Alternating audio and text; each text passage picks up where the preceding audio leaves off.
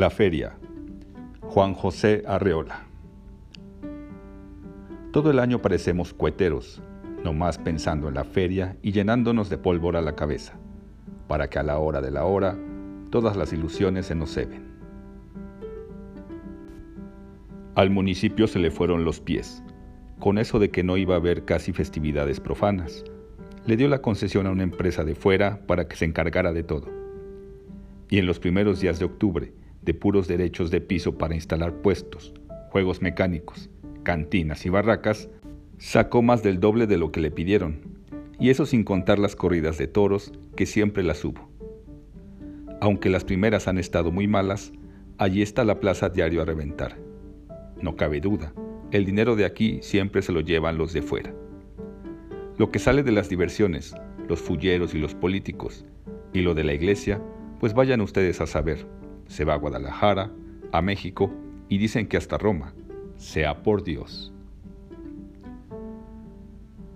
Muy querido amigo mío, tengo pésimas noticias que comunicarle, pues hubo un completo desbarajuste entre el comité de feria, la presidencia archimunicipal y la Cámara de los Lores. Total, que no hay dinero para los juegos florales. Claro, la hebra se ha de reventar por el lado de la cultura. Excuso entrar en detalles, pues espero que nos veamos pronto. Entre tanto, le ruego suspender la manufactura de la flor natural, que por primera vez iba a ser como mandan los cánones, de plata labrada, aunque de modestas proporciones. Los trabajos recibidos han sido muy pocos y de desalentadora calidad. De todos modos, haremos un último esfuerzo para no vernos en el caso de declarar desierto el concurso. Si el acontecimiento se llega a salvar, le pondré a usted un telegrama para que nos traiga, si no una rosa de tamaño natural, por lo menos una humilde violeta que le sirva de fistola al agraciado. Y es que, ya lo habrá usted oído decir, todo el dinero se nos fue en comprar coronas de oro. Digan lo que quieran, a mí me encanta la chirimía. Apenas la oigo, ya tengo el corazón lleno de feria, aunque no salga de mi casa. Es muy monótona, sí, y acaba uno por cansarse de oírla todos los días. Pero yo no la cambio por toda la música del mundo. Palabra, cuando me muera, pediré que me entierren con chirimía, como a los indios de Tuxpan. Ojalá y que me cumplan la última voluntad. En la serenata del domingo, después del reparto de décimas, don Salva vio a Chayo más bonita que nunca. Seria y muy recatada, pálida y con un dejo de tristeza que lo llenó de ilusiones con toda seguridad ya terminó con Odilon. Y esa noche, antes de acostarse y después de hacer sus oraciones, hizo un firme propósito que le ayudó a dormirse en cuanto puso la cabeza en la almohada. Mañana mismo le voy a pedir que se case conmigo. Mañana mismo le voy a avisar a don Salva que ya no vas a trabajar con él. Te encierras en la casa para que nadie te vea. Tú misma les dices a tu madre y a tus hermanas que vas a tener un hijo. Anda hoy mismo a confesarte y aquí no ha pasado nada. No llores. Yo, señor, soy de Chuluapan, para servir a usted. Le recomiendo que vaya por allá si le gusta tratar con gente franca. Si les cae mal, se lo dicen en su cara y a lo mejor hasta lo matan, pero eso sí, frente a frente. Claridosos, como nosotros decimos, los chivos, los puercos y las gallinas Andan sueltos por la calle pepenando los desperdicios y nadie se los roba, porque allá no hay ladrones. Pero eso sí, como dice el dicho, encierre usted sus gallinas si no quiere que se las pise mi gallo. Y yo ando por aquí de huida porque pisé una gallina.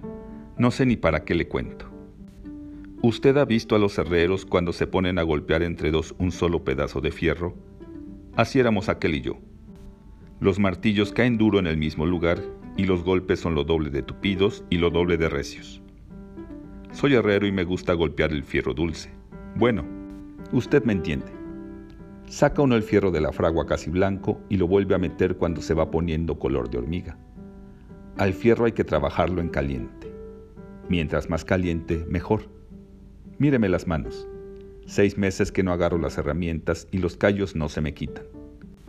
Con estas manos que está usted viendo, le hago en media hora una docena de piscalones.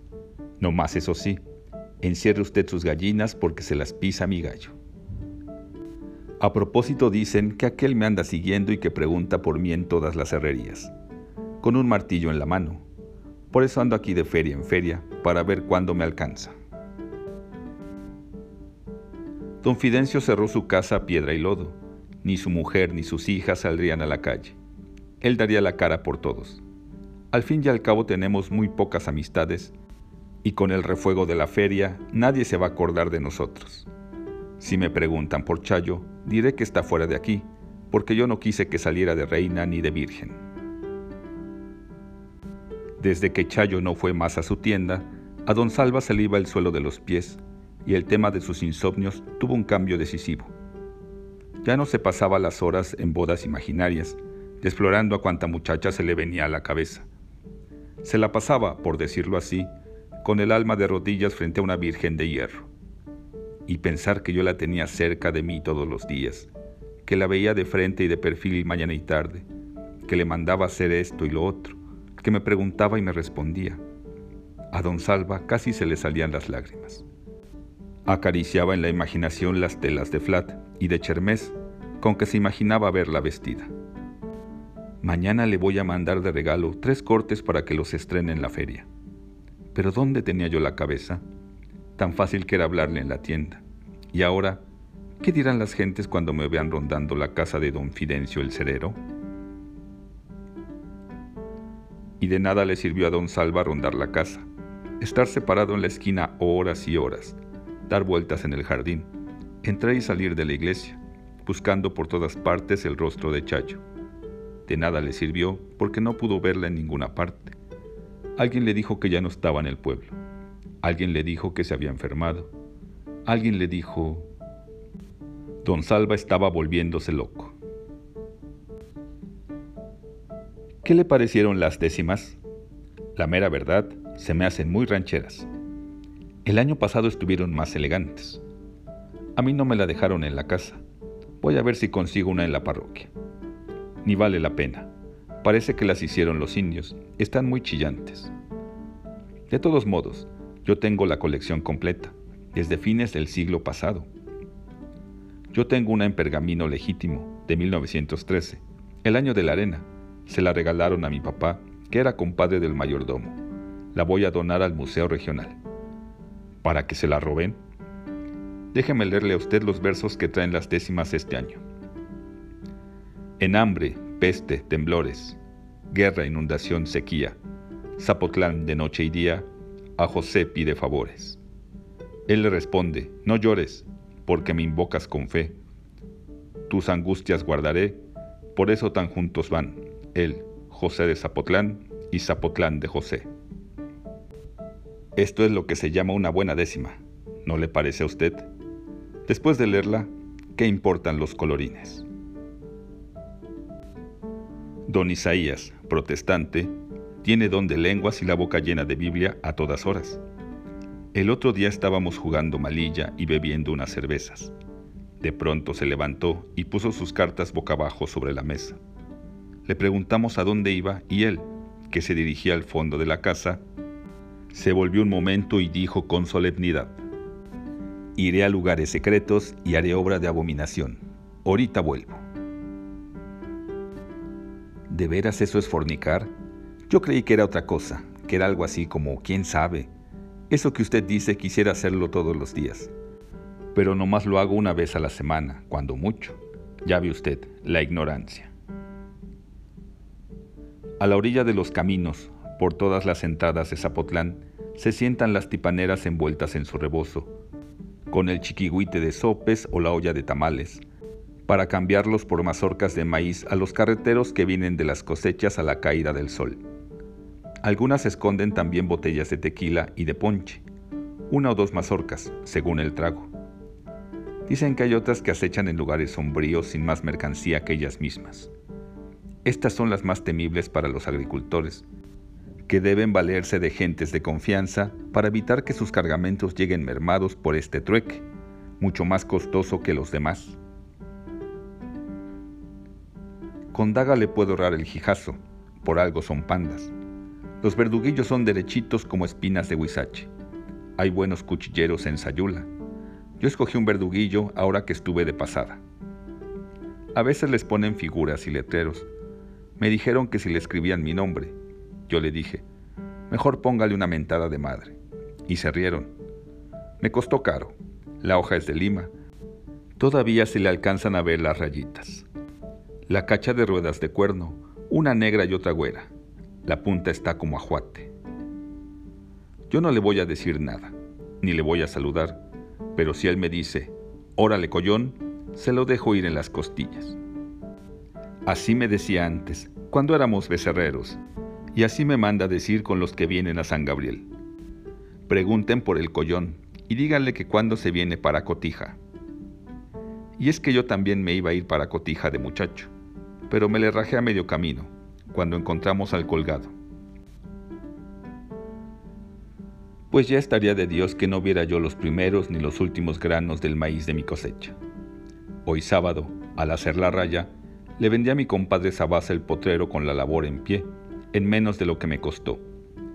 Ya habíamos empezado el corte de hoja, operación muy importante y que dejo sin describir, porque este es el último de mis apuntes. Sea por Dios. Resultó que aparte del peligro que hay por lo de la comunidad indígena, el tacamo estaba en litigio entre dos hermanos. Y el que me lo vendió no era dueño del todo, Ayer me citaron en el juzgado y yo no soy para esas cosas. Mi compadre, que es colindante, ya tenía pleito anterior con estos herederos y va a jugarse el todo por el todo. Al fin que él tiene mucha experiencia y muchos intereses que defender. Allá él. Con lo que recibí, apenas me ajustó para pagar mis deudas y la renta de Tiachepa, que se la dejé al dueño como tierra de agostadero. Vuelvo a mis zapatos. Por cierto que lo único positivo que saqué de esta aventura es la ocurrencia de un modelo de calzado campestre que pienso lanzar al mercado para sustituir a los guaraches tradicionales. A ver si tengo éxito y puedo pagar pronto la hipoteca de la casa. Me acuerdo de aquel vale Leónides, como si ahorita lo estuviera viendo con sus calzones de manta con alforzas, el ceñidor solferino muy bien trincado, el sombrero de palma con toquilla de gamuza y los guaraches gruesos de garbancillos. Me decía, órale collón. Y se me quedó el collón. Yo andaba con guaraches de horcapollo, como los que traigo, el ceñidor desteñido y sombrero de soyate. Los dos éramos becerreros en San Gabriel, y el año que nos íbamos a ir para Cotija, tres veces los becerros se mamaron las vacas. Se abría de noche la puerta del corral como adrede, y cuando llegaban los ordeñadores en la madrugada, ahí están las vacas con las ubres pachichis y los becerros bien timbones.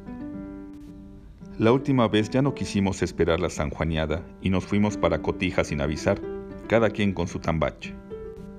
Aquel tenía un tío que trabajaba en los quesos y nos fuimos a menear el suero para hacer el requesón.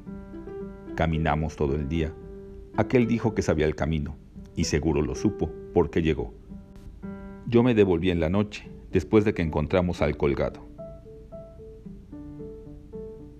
Como era natural, este año se han multiplicado las danzas. Los agricultores se quejan porque todos los cortes de hoja están muy retrasados. Los gañanes, después de todo un mes de estar ensayando, no pueden con el trabajo y hacen, cuando mucho, medias tareas. Pero ¿quién les va a quitar las ganas de bailar? Los que más abundan son, como siempre, los sonajeros pero ahora han salido también mecos, pastores y retos. A mí lo que más me gustó es ver otra vez los paistes, que según creo es la danza más antigua, porque hablan de ella los primeros cronistas. Los que bailan no llevan, como los demás danzantes, tantos hilachos, plumas, paliacates, espejitos y cuentas de colores. En realidad ni parecen gentes, parecen monos de hoja. Desde la cabeza a los pies van cubiertos de heno y no se les ven ni cara, ni manos, ni pies. Miran a través de las tupidas cebras de zacate y se bambolean lentamente, como árboles, y sus pasos son pequeños y muy medidos. Mero arriba se les ve una angosta máscara de palo, y como la llevan encima de la cabeza con un mechón de cabellos, parecen altísimos. A mí de chico me daban miedo, porque parecen brujos, pero ahora si yo fuera juez del concurso de danzas, les daba el primer premio a los paistes. Lo que son las cosas. Eso de suprimir casi todos los festejos profanos ha dado malos resultados. A los jóvenes les faltan distracciones y allí los tiene usted que todas las noches, después de la serenata, se van a los retaches, a la perdición como quien dice. Más valía que se la pasaran bailando con muchachas decentes. Y los señores de edad, peor tantito. Véalos usted en las partidas y en las redinas, jugando albures y yéndole a la ruleta. Nunca ha habido tantos desplumaderos para ricos y pobres. Esos rayueleros que se la quieran jugar, cinco tiradas por cinco les voy a dar. Aquí está el trompito inglés, que con uno se sacan diez. ¿Dónde quedó la bolita? Yo vi a una pobre mujer que se puso a llorar después de que perdió un peso adivinando dónde había quedado la bolita. Cállese, Laurita. Todos andan vueltos locos y no salen de por allá. Con eso de que trajeron disque unas muchachas nuevas de Tamazula. Válgame Dios. ¿Cuánta vieja se mete aquí de sinvergüenza? Luego dice que es de Tamazula. Como si aquí no las hubiera, y con más ganas de darse a la perdición. Ay, Laurita, perdóneme. No me acordaba que usted es de Tamazula. Y a mucha honra, lo que pasa es que somos menos hipócritas. Pero para que usted se lo sepa, aquí hay mucha más corrupción que allá. Somos más alegres y más bien dadas. Por eso tenemos fama. Pero hasta ahí no más. Por amor de Dios, Laurita, fue una equivocación. Lo que pasa es que todas aquí son unas moscas muertas, unas viejas trollas. Por un lado está bien, pero por otro está mal. La iglesia prohíbe las corridas de toros en los días del novenario pero el municipio las permite. Antes se llamaban las nueve corridas de Señor San José. Ahora ya no se llaman así, pero da lo mismo. Este año hemos tenido toro de once, por la mañana, y de entrada gratuita, precedida por el gran convite que le dicen suelta de caja, porque mero adelante van tocando el pito y el tambor, seguidos de mojigangas. Luego van dos hileras de charros a caballo que resguardan los toros o vacas bravas, rodeados de cabestros. Detrás va un carro de mulas adornado con ramas verdes y banderas de papel, que conduce uno o dos barriles de ponche de granada con pólvora y alumbre, para que haga mejores efectos. Y lo único que se necesita es llevar un jarro y abrir la llave, tu boca es medida. El convite está a cargo de las comunidades locales de obreros, campesinos y artesanos, o de las peregrinaciones de fuera, que toman a su cargo un día del novenario. Todos se esfuerzan por lucirse y la generosidad llega a veces a verdaderos extremos. Los de Tamazula, por ejemplo, sacaron ahora tres carros con ponche distinto, de guayabilla, de zarzamora y de piña, y emborracharon a media población. Ya en la plaza, que huele a madera recién cortada, a petates verdes y a sogas de lechuguilla, todos se lanzan al ruedo, porque el que no anda perdido está a medios chiles. Es un desorden espantoso. Unos jinetean y otros torean con la cobija los bueyes que sacan. La gente se divierte mucho y aplaude a los que logran aguantar dos o tres respingos. Muchos caen y ya no se levantan. Golpeados y borrachos, sufren pisotones de toros y toreros. Por la tarde es la corrida formal. Este año, como casi todos los últimos, trajeron a Pedro Corrales con su cuadrilla de maletas. Hay que verles los trajes de luces tienen más remiendos que bordados.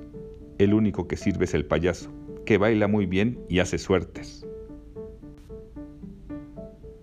Aquel vale Leónidas caminaba a prisa, trotando de lado como coyote, y sabía ver desde lejos. A veces, cuando uno de los tuceros nos prestaba la chispeta, salíamos a buscar gilotas. Yo iba pelando los ojos sin ver nada, cuando aquel me decía, Órale, collón, no haga ruido, que ese mezquite está cargado de huilotas. Yo me quedaba parado y aquel se arrastraba hasta cerca del mezquite y se tumbaba dos o tres de un tiro. Nos las comíamos asadas y cuando no había gilotas, les tirábamos a los anates de pecho amarillo. No más que aquel vale nunca me dejaba tirar. Concha de Fierro siempre estaba triste. Desde lejos venían los hombres atraídos por el run run yo le quito los seis centavos porque tengo lo que tengo y ella tiene por dónde. Bailaban primero y luego se echaban sus copas. Vamos al cuarto y volvían del cuarto acomplejados. Palabra, le hice la lucha, pero me quedé en el recibidor. Doña María la Matraca consolaba a Concha de Fierro. ¿Qué quieres, muchacha? Ya no le hagas la lucha. Tú no eres para esto. Dale gracias a Dios. Pero ella era terca. Ya vendrá el que pueda conmigo. Yo no voy a vestir santos. Y llegó al fin su príncipe azul para la feria. El torero Pedro Corrales, que a falta de toros buenos, siempre le echan bueyes y vacas matreras. Después de la corrida, borracho y revolcado, pasaba sus horas de gloria en casa de Leonila, y alguien le habló de concha de fierro. Échenmela al ruedo. Poco después se oyeron unos alaridos. Todos creyeron que la estaba matando. Nada de eso. Después del susto, Concha de Fierro salió radiante. Detrás de ella venía Pedro Corrales más gallardo que nunca, ajustándose el traje de luces y con el estoque en la mano. El que no asegunda no es buen labrador, gritó un espontáneo. Al que quiera algo con ella lo traspaso, dijo Pedro Corrales tirándose a matar. Y esa fue la última noche de Concha de Fierro en el burdel. Dicen que Pedro Corrales se casó con ella al día siguiente y que los dos van a retirarse de la fiesta.